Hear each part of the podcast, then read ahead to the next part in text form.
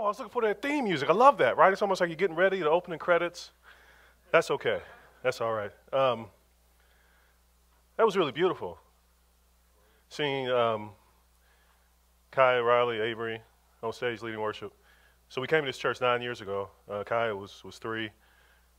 Uh, Cadence was, was on the way, uh, and Kinley wasn't quite a thought yet. Um, and I was talking to Justin. I said, "Was this intentional that we had them, you know, leading worship?" He was like, "Well, the Lord." I said, "Okay, of course, God. That's the right answer, right? We all know that." But I didn't know if there was like some sort of coordination. And we would talk about Miriam, a woman leading worship, and then to have these. Anyway, it's it's a lot. So uh, just bear with me here, people. This is going to be a. I have six pages here, single space. So we might be here a little bit, even though I, am going to be mindful of, of lunch.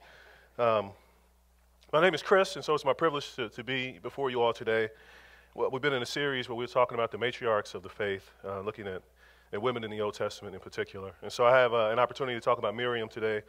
Uh, we talked about uh, some other really important people so far, so you should go back and listen to the series, right? You can get a much better sort of summary than I can offer you in, this, in these, these 90 seconds or so.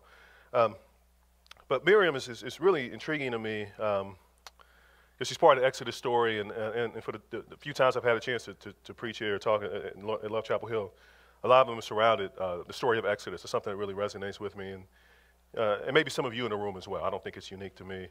Uh, so what I want to do is I have two um, verses I'm, I'm going to read to us, uh, and then I'll have some other uh, passages of scripture that I'll refer to, and uh, we'll, we'll go from there, okay? So Exodus 15, 20, and 21, if, you, if you'd like to go there.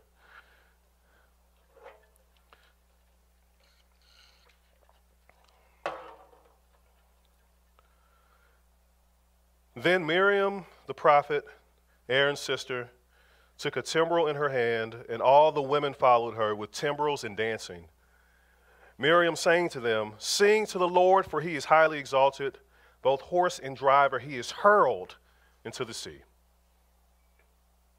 So this broader chapter here in Exodus, I don't know if it's if you all have your Bibles out or not. Um, it's referred to as the Song of Moses and Miriam. I started at verse 20 intentionally, uh, and you all throughout this, this passage, I was, as I was preparing this week, I made an effort to, to make Miriam the focal point, to make her the center, as opposed to being uh, on the margins, which is really the story of her life, which I'll, I'll unpack throughout today's uh, message. But the first verse opens with Then Moses and the Israelites sang this song to the Lord, and then it goes on for a while, actually to verse, all the way to verse 19. And then we have this, these, two pass, these two verses I read to you from Miriam. And the verse 22 begins, Then Moses and that's how the chapter ends, okay? So Miriam is highlighted in a mere two verses, which I think is really telling. Despite being described as a prophet and despite being a leader, she receives far less attention than do her brothers. She's overshadowed by her brothers.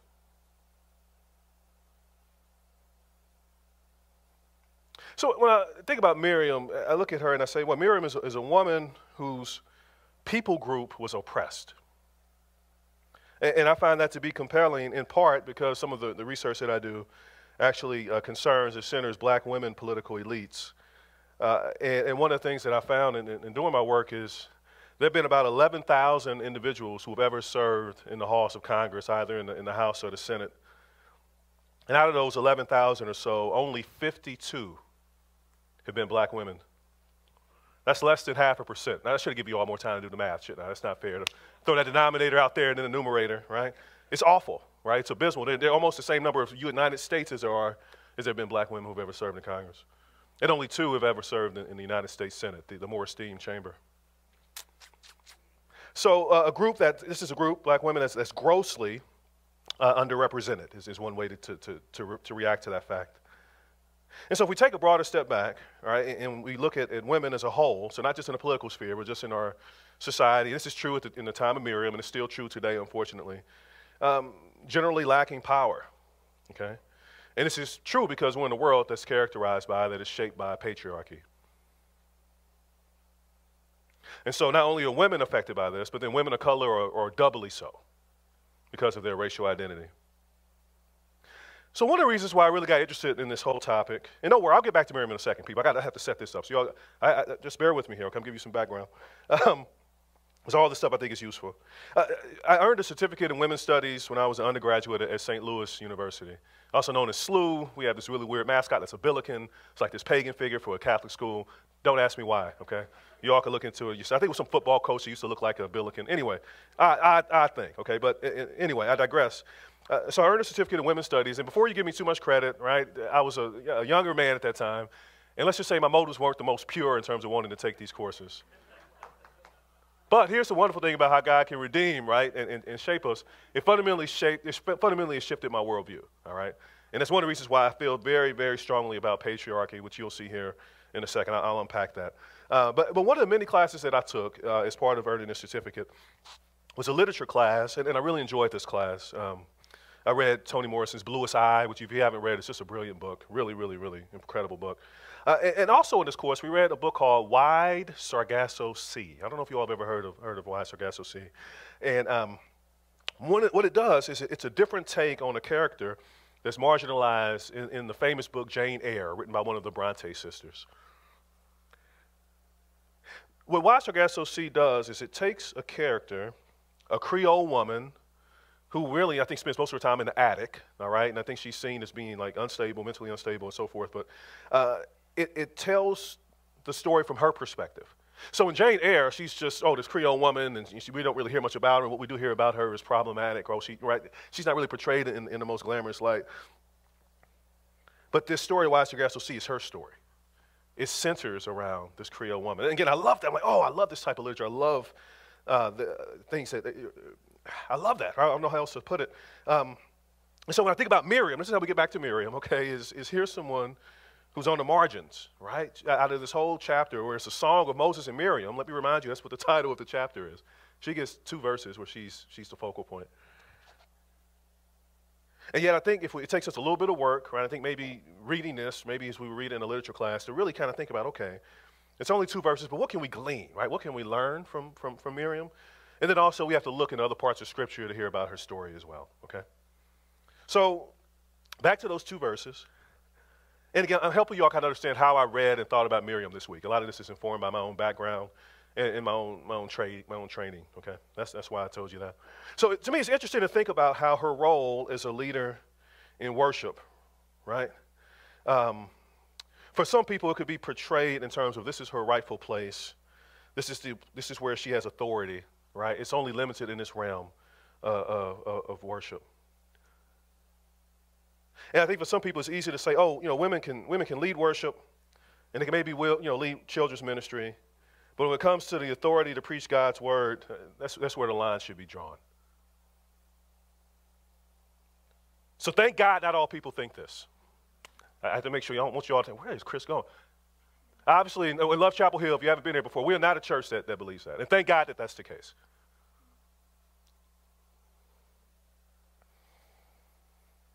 But, good people, when we take a look around and we see how, as a whole, women are not empowered in the church, it is infuriating and truly tragic.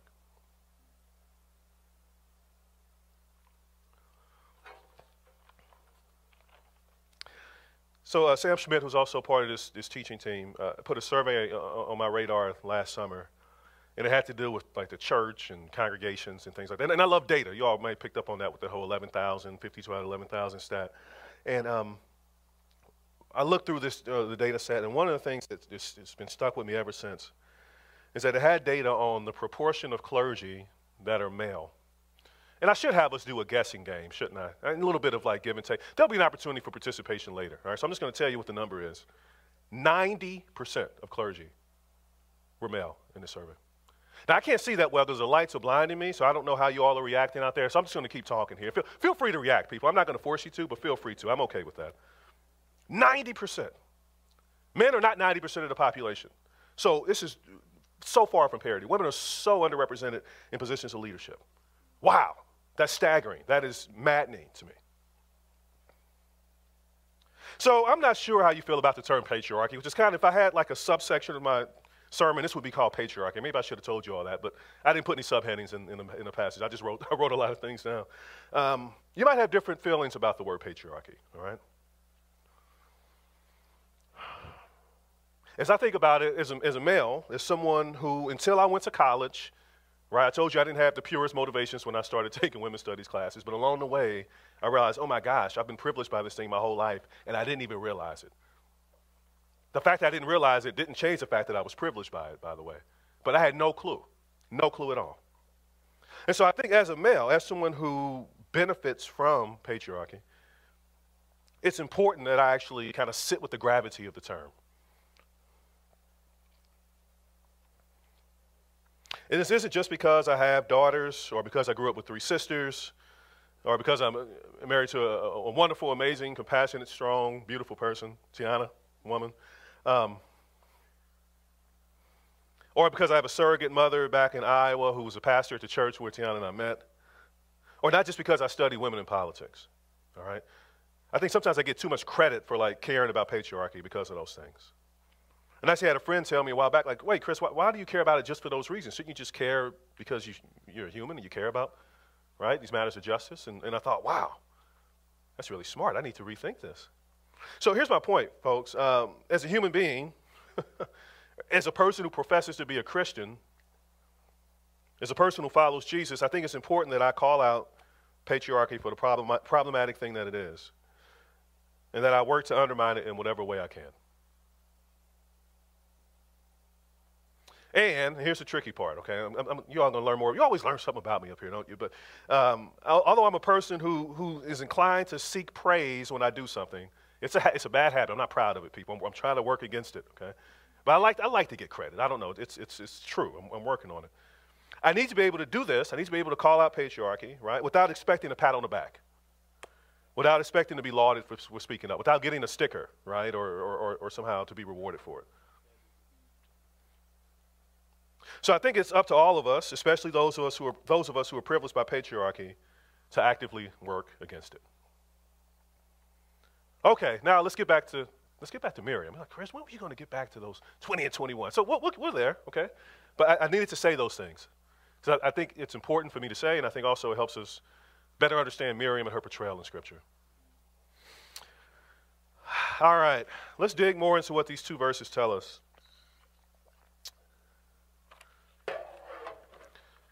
She is referred to as a prophet, which is a huge deal. I have huge in caps in my message here, That's why I have to say it that way. It's not common in Scripture for women to be described this way. She leads the women in song, she leads in worship, and she does so with a timbrel, an instrument that we could think, an instrument for joyous occasions. And I'm wondering, folks, as, you're reading this, and again, try to use your imaginations here with me, right? Can you picture them dancing?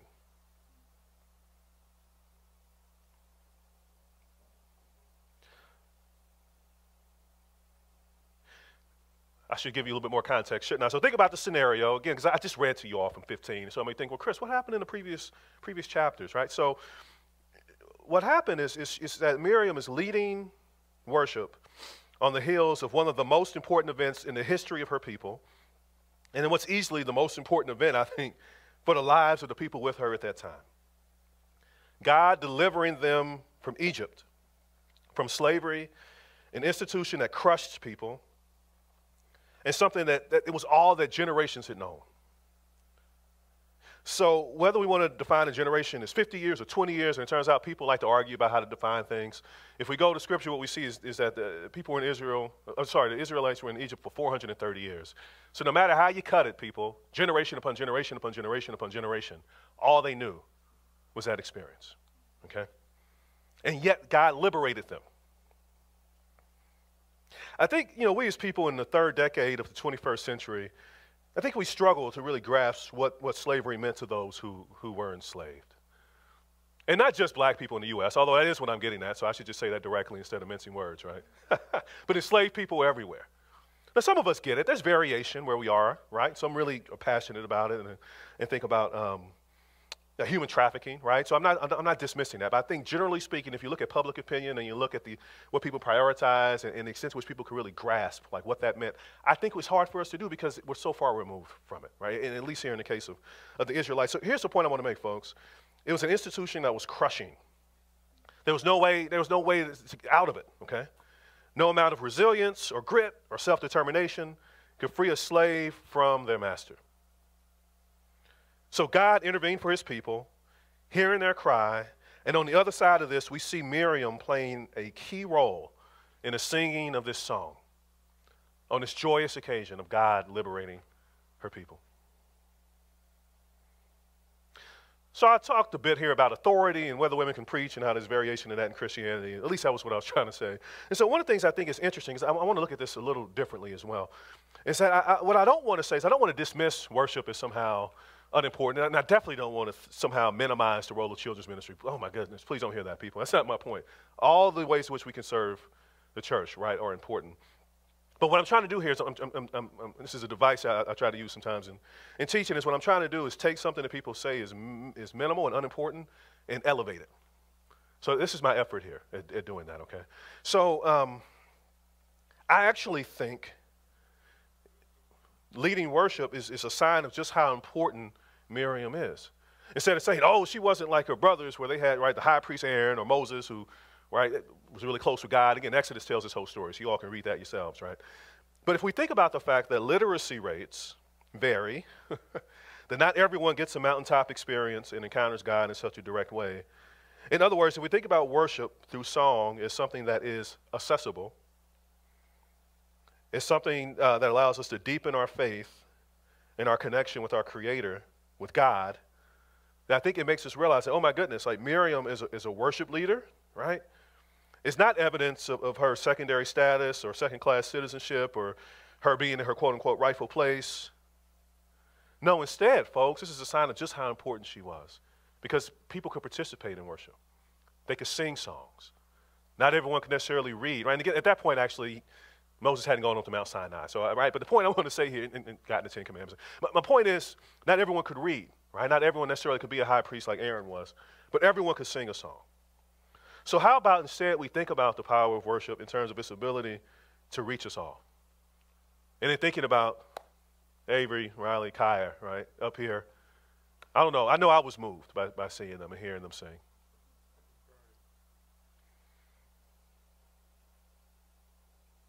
So I guess what I'm trying to say here is I don't want us to read this passage as, oh, these are the only areas where women are called to lead. No, no, no, no, no. I already, I already undermined that, hopefully. I hope you all remember me saying that, okay? Please, please remember that.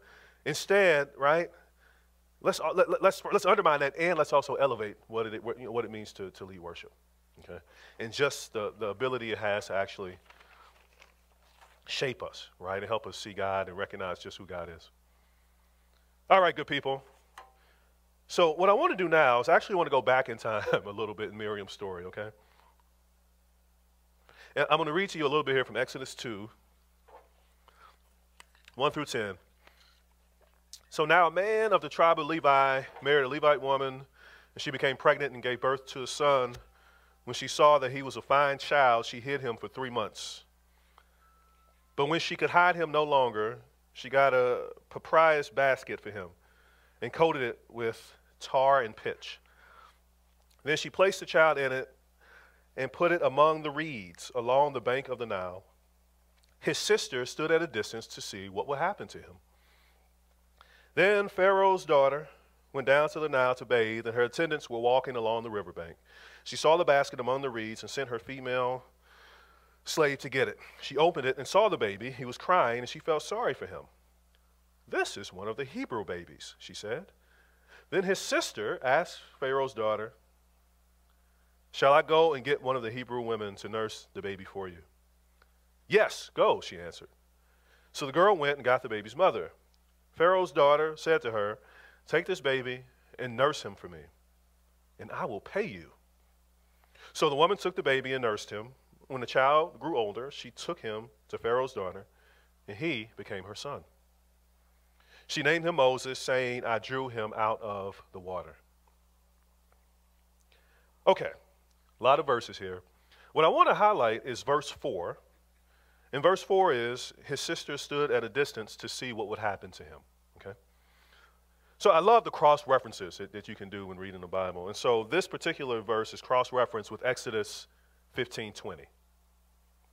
So, in other words, even though Miriam isn't mentioned by name, that's Miriam. That's the sister that stood at a distance to see what would happen to Moses. So Miriam's little brother is saved. She speaks up, and she's a key player in getting Moses to be a nursemaid. Okay? And not only did she get him a nursemaid, the nursemaid is Moses' mother.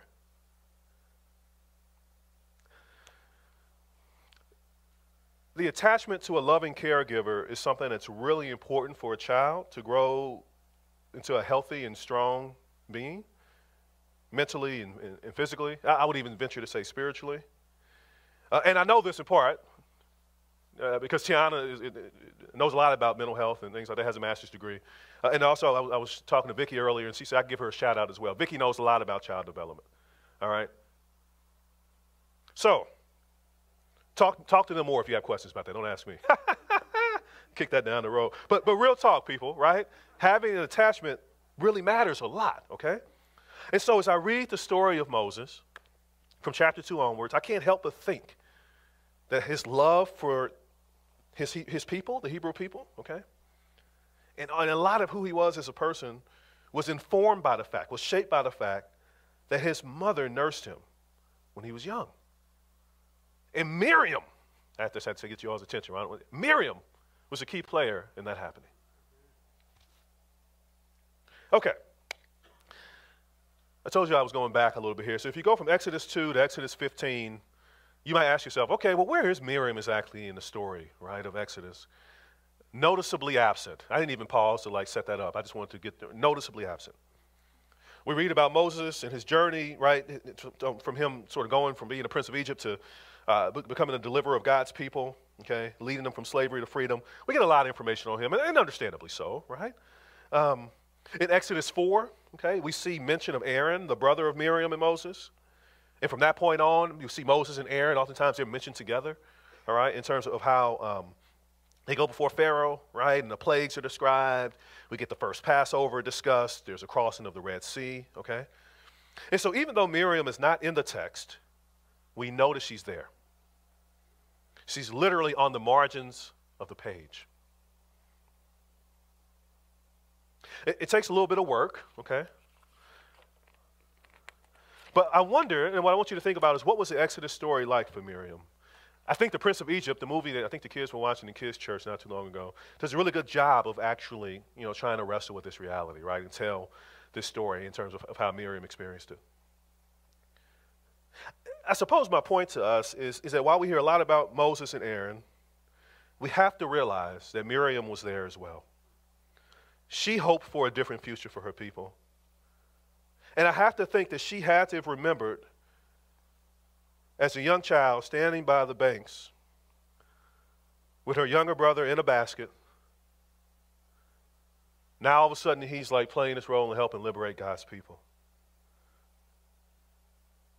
And so I'm imagining that as she's playing that timbrel, which by the way, I want you all to think of as like a, a tambourine, right? So you got to kind of have some rhythm and some beat. And, and so I was going to tell a story here. So I, I, would go to black, I went to like a black church for a part of my life. And if y'all, what do, you, what do you mean black church? So that's a sign of racism in the country, but that's another message, people.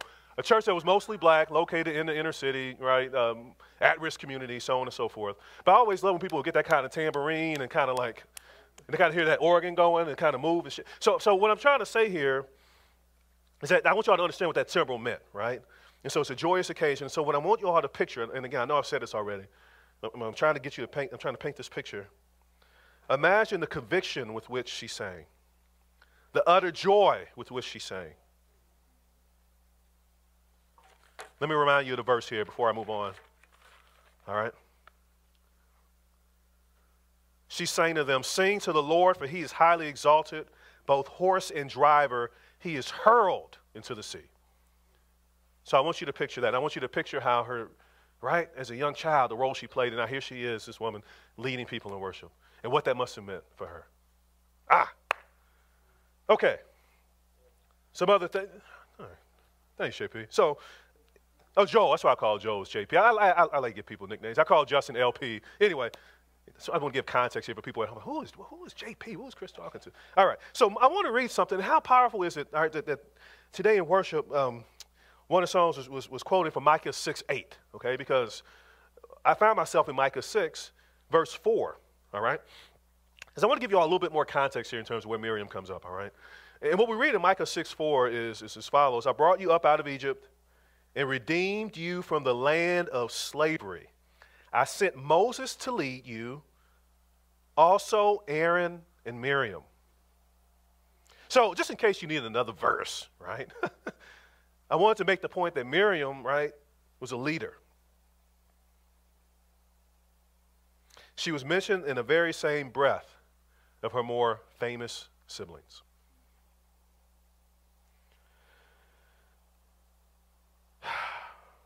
Okay. Now, I also have to tell the story of Miriam. I can't just stop here. I could. I mean, I've been going on long enough. Like, oh, Chris, how much longer are you going to go, man? Um, I have a few more pages.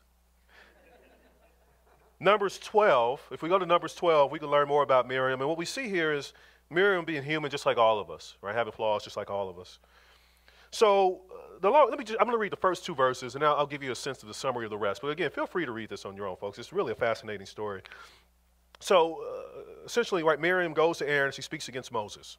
Okay, she speaks against Moses. So verse one, we learn Miriam and Aaron began to talk against Moses because of his Cushite wife, for he married a Cushite. Has the Lord spoken only through Moses? They asked. Hasn't he also spoken through us? And the Lord heard this. All right, so what happens on the heels of this is Miriam is punished by the Lord. She winds up getting leprosy. I'll come back to that in a second. Uh, but one consequence of her getting leprosy is it required her to live outside of the camp, to be away from the people. Now, for me to really give you a, a, a fuller sense of what I think this story might mean, there will be a whole other message. And again, I, I don't think this is the time for that, right? But what I want you all to understand is that Miriam is speaking against her brother, okay? And, and she's getting punished and in prepping for this message, you know, I, I, did some searching, and people have different takes on why, on why she was punished. And so I'm, I'm going to I'm gonna share a bit about what my thoughts are on that, okay? So when I see Miriam being punished for speaking against Moses, I really see this as a result of her being a leader who was held to account for her actions. I do not see this as her stepping out of her place or her position. There are those words again. But she was punished, I think, precisely because she was a leader. She was a prophet. She was someone held to a high standard. She was wrong to speak to her brother about her brother. And I think that type of community, uh, excuse me, that type of behavior, excuse me, can be corrosive to a community, especially one that was going through what Israel was going through at the time, which again, y'all have to, y'all can read, right? But think about it, right? They're not quite, they're not in the promised land yet. And so they were in a really precarious state. And so that, that was, I said corrosive, so that was what I was meaning to communicate. They could be really, really potentially dangerous, hazardous to that community. Here's my point, people. You, some, some may, all right, actually read this as her being punished, right, and the point being, right, that she was a woman who stepped out of line. And I do not think that is the proper way to read this. And maybe to reinforce this point again, we can look at how her younger brother, was in fact not able to enter the promised land. Moses, that's what I mean, by the way. And I'm intentionally doing this younger brother thing. Maybe I'll come back to that later. But showing that God's punishment was not limited to Miriam. Okay, something else to, to, highlight from this story is that we learn about the value of Miriam to her brothers and to the, her people as a whole. Both Aaron and Moses intercede on her behalf. That happens later on in, in, in, in Numbers 12. With Moses in verse, excuse me, verse 13 saying, Please, God, heal her. So we learn, so in addition to that, right, which, oh my gosh, like she spoke against her brother and he's pleading on her behalf. I think that says something about how valuable she was to both Moses and Aaron. This, this is my point. I also, you see that the, that the people themselves did not move for the period of time that, that uh, Miriam was outside of the camp. That is, they didn't move until she was actually able to rejoin them. They didn't move on to another destination. So, so in other words, folks, these, these two things to me point to her being a valued leader in the community. Okay? So, first, right, was, uh, she was punished, I think, because she was a leader. And second, if we read the text, I think we actually see her as being a valued leader. And, okay, and here's one other thing. This is where I, I told I was talking with Justin a little bit about this, right? And so, uh, I've been thinking about this message for a few weeks now, and um, I have some thoughts here, and I do want to own up that I might be reading a little bit into it, but I at least want you to just humor me, right, and think about potentially what might be going on here. I'm, I'm fascinated by, by this, this notion. So here, here's what I have in mind, all right, my imagination. So I did some research on the Cushites, and it turns out the Cushites were dark skinned people. I don't have in my notes to pause, but I, I just want, I want, I want to, I want to sit with that for, oh my gosh. I don't know if y'all can see my eyebrows here. They're raised up. I don't know how well the lighting's working here. That's one of those, uh-oh.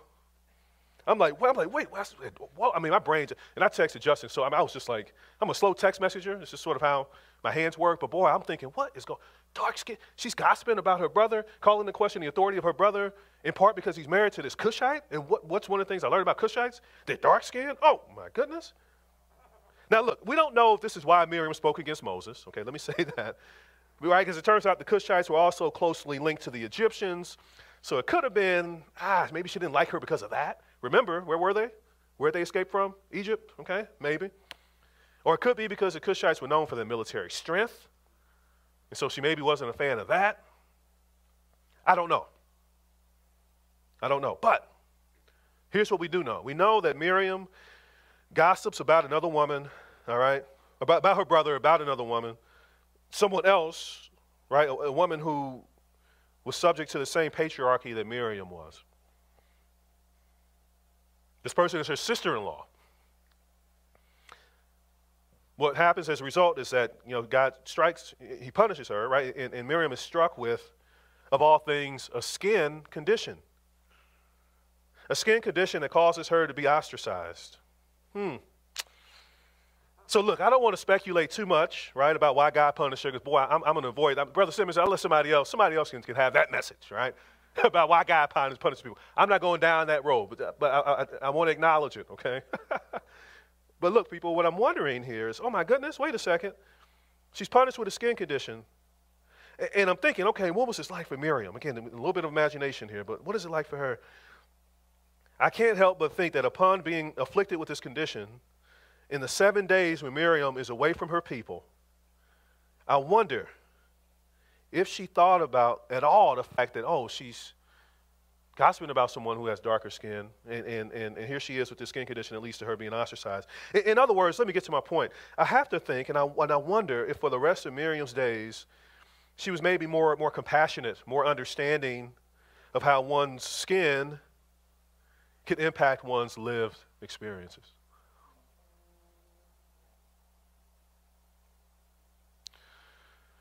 I want us, when we think of Miriam, to not ignore her flaws, all right? But I don't want her flaws to lead us to forget that she was someone we could learn a lot from, and she's someone many of us can relate to.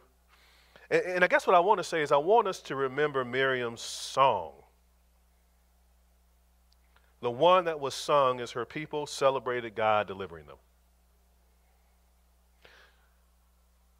I don't expect you all remember everything about what I said when the last time I talked. It might have even been like, was last Advent or something. I think I got talked to Mary. But um, if you know me and we talk about music at all, you, will likely hear me say that I'm a fan of, of EWF. Look, I see I'm trying to speak insider language. Earth, Wind, and Fire. Earth and Wind is what we called them growing up. All right, and they have lots of songs. Okay, and one of my songs, one of the songs that they like, one of the many songs that I like by them, is, is "Sing a Song."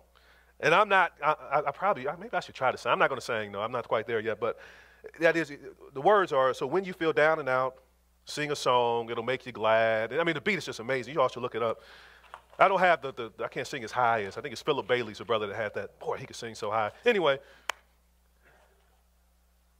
we're moving towards the application, people. Just, just as a heads up, okay? So what I'm wondering, all right, Think about this idea of a song, right? Thinking about Miriam and, and, and, and us thinking about her and her song that, that she leads, she leads her people in worship in, right? So my question for us, all right, question for you, is what is your song? So not your song. That's, that, that, let me, so I grew up in the 90s, can't say, that's my song, that's my jam, right? Oh, my, that's my, and I have too many of those. I mean, you can ask my family, it's like every other song, oh, I love that song. and I'm trying to sing it off key. Yes, Kai, I see you waving your hand. She knows, Kai can attest. Um, I have too many songs that I like, right? Um, But what I'm asking about is different, right? And maybe even emphasizing the your. Maybe that's what, how you all can think about that is, right, what is your story about how God has been present with you? Walked alongside of you in the darkest valleys. What is your song?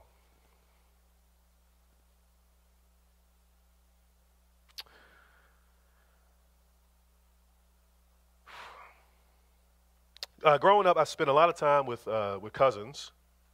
And, and, one of my cousins, who were about, about a year and a half apart in age, actually closer to two years, um, he's really into rap. And in fact, I, I see he still is, is into rap, um, or the rap game, as we, we would call it back in the day. Um, and so it was funny. At one point, and this is probably more hubris than talent, as you all see in a second. I thought I could give it a try. Why not? So I'm in high school, and I, and I wrote uh, I wrote a rap song. Thank goodness that boy, the social media wasn't around because I'd be in trouble. But anyway, um, this is the era of, of, floppy disks.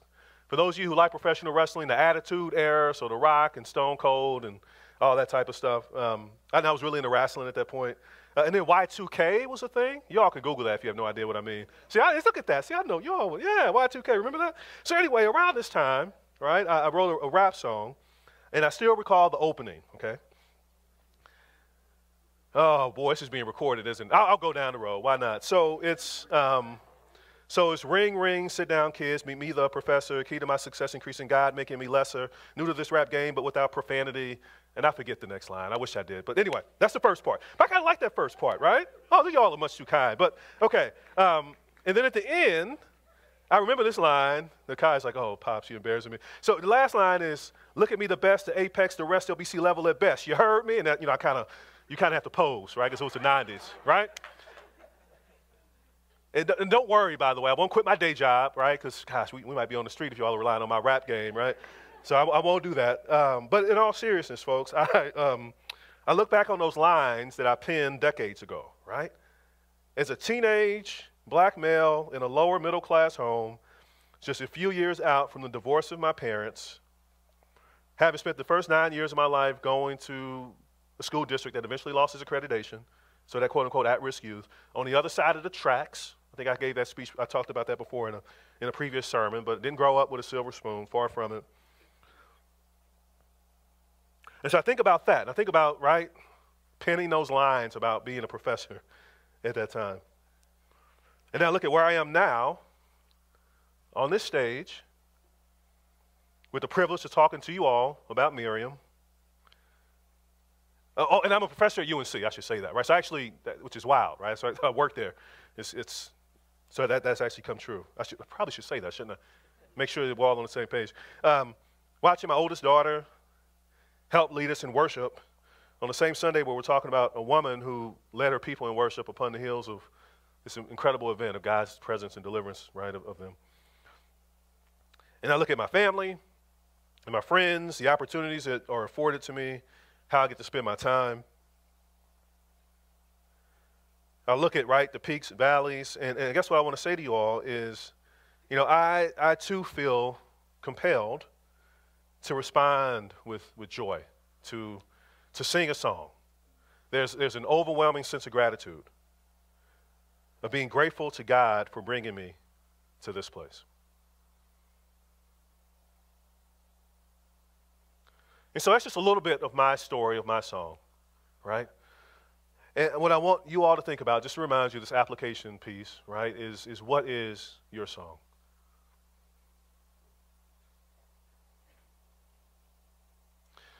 One more thing, and Brother Simmons, you can make your way up here, or help Justin, you can make your way up here.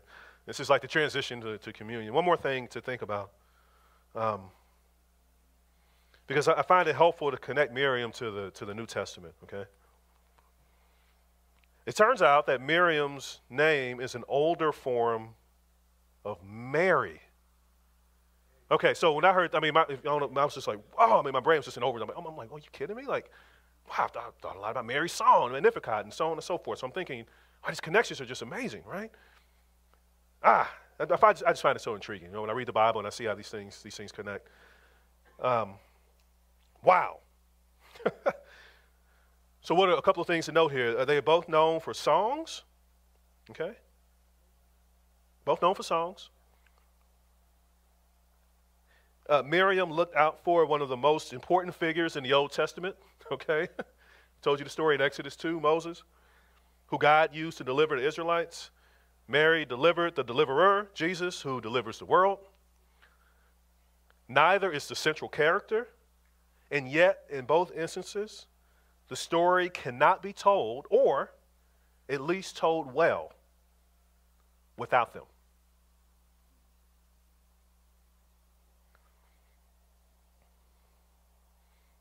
So, Miriam, singer, leader, prophetess. Miriam,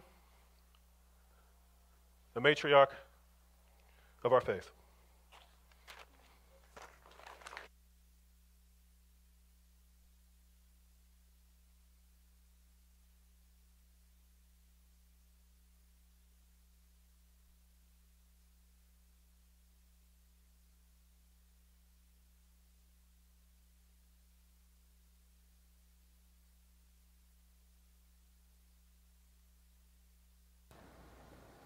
Father, we are in awe of the way that your story of deliverance and redemption has come through the ages.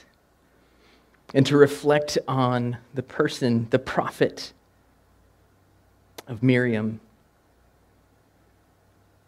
for whom without we would not have your servant Moses. That the story of deliverance flows through, pointing every step of the way to your intent for redemption of each and every one of us. And you meet with us in that story over and over again. Each time we read it, Lord, it comes to life. And so for each of us today, as Chris brought to light for us. Again, you are wanting to meet with us. You are present with us in every breath we take. In every day of our lives. Not Sunday alone, not Monday alone, not Tuesday. Every single day you're as close as our breath. And so, as we come to commune with you at your table, will you continue writing that story? That we might sing the song of deliverance. In the mighty name of Jesus, we pray. Amen. Mm.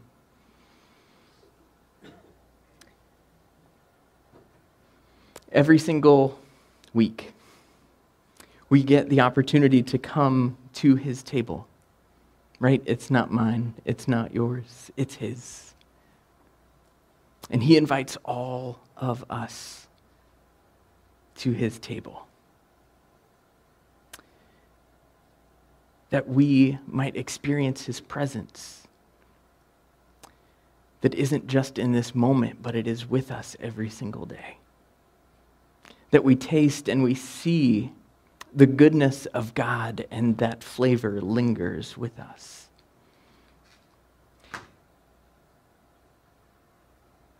We're reminded that his body it was broken for us. That he would give his whole life for our deliverance, our redemption. And that his blood would be poured out for us and for the forgiveness of sin. For you and for me.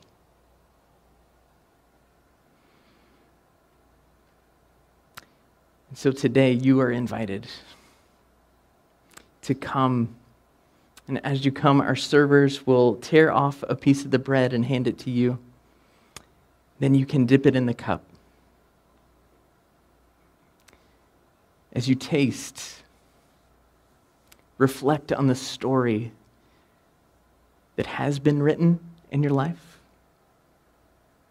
the story that is being written here and now, and the story that is to come. The story of true freedom found in Christ alone. So, Holy Spirit, come. Pour out, pour out your Spirit on these gifts of the bread and the cup, that they may be for us the body and blood of our Lord and Savior, Jesus Christ. Amen.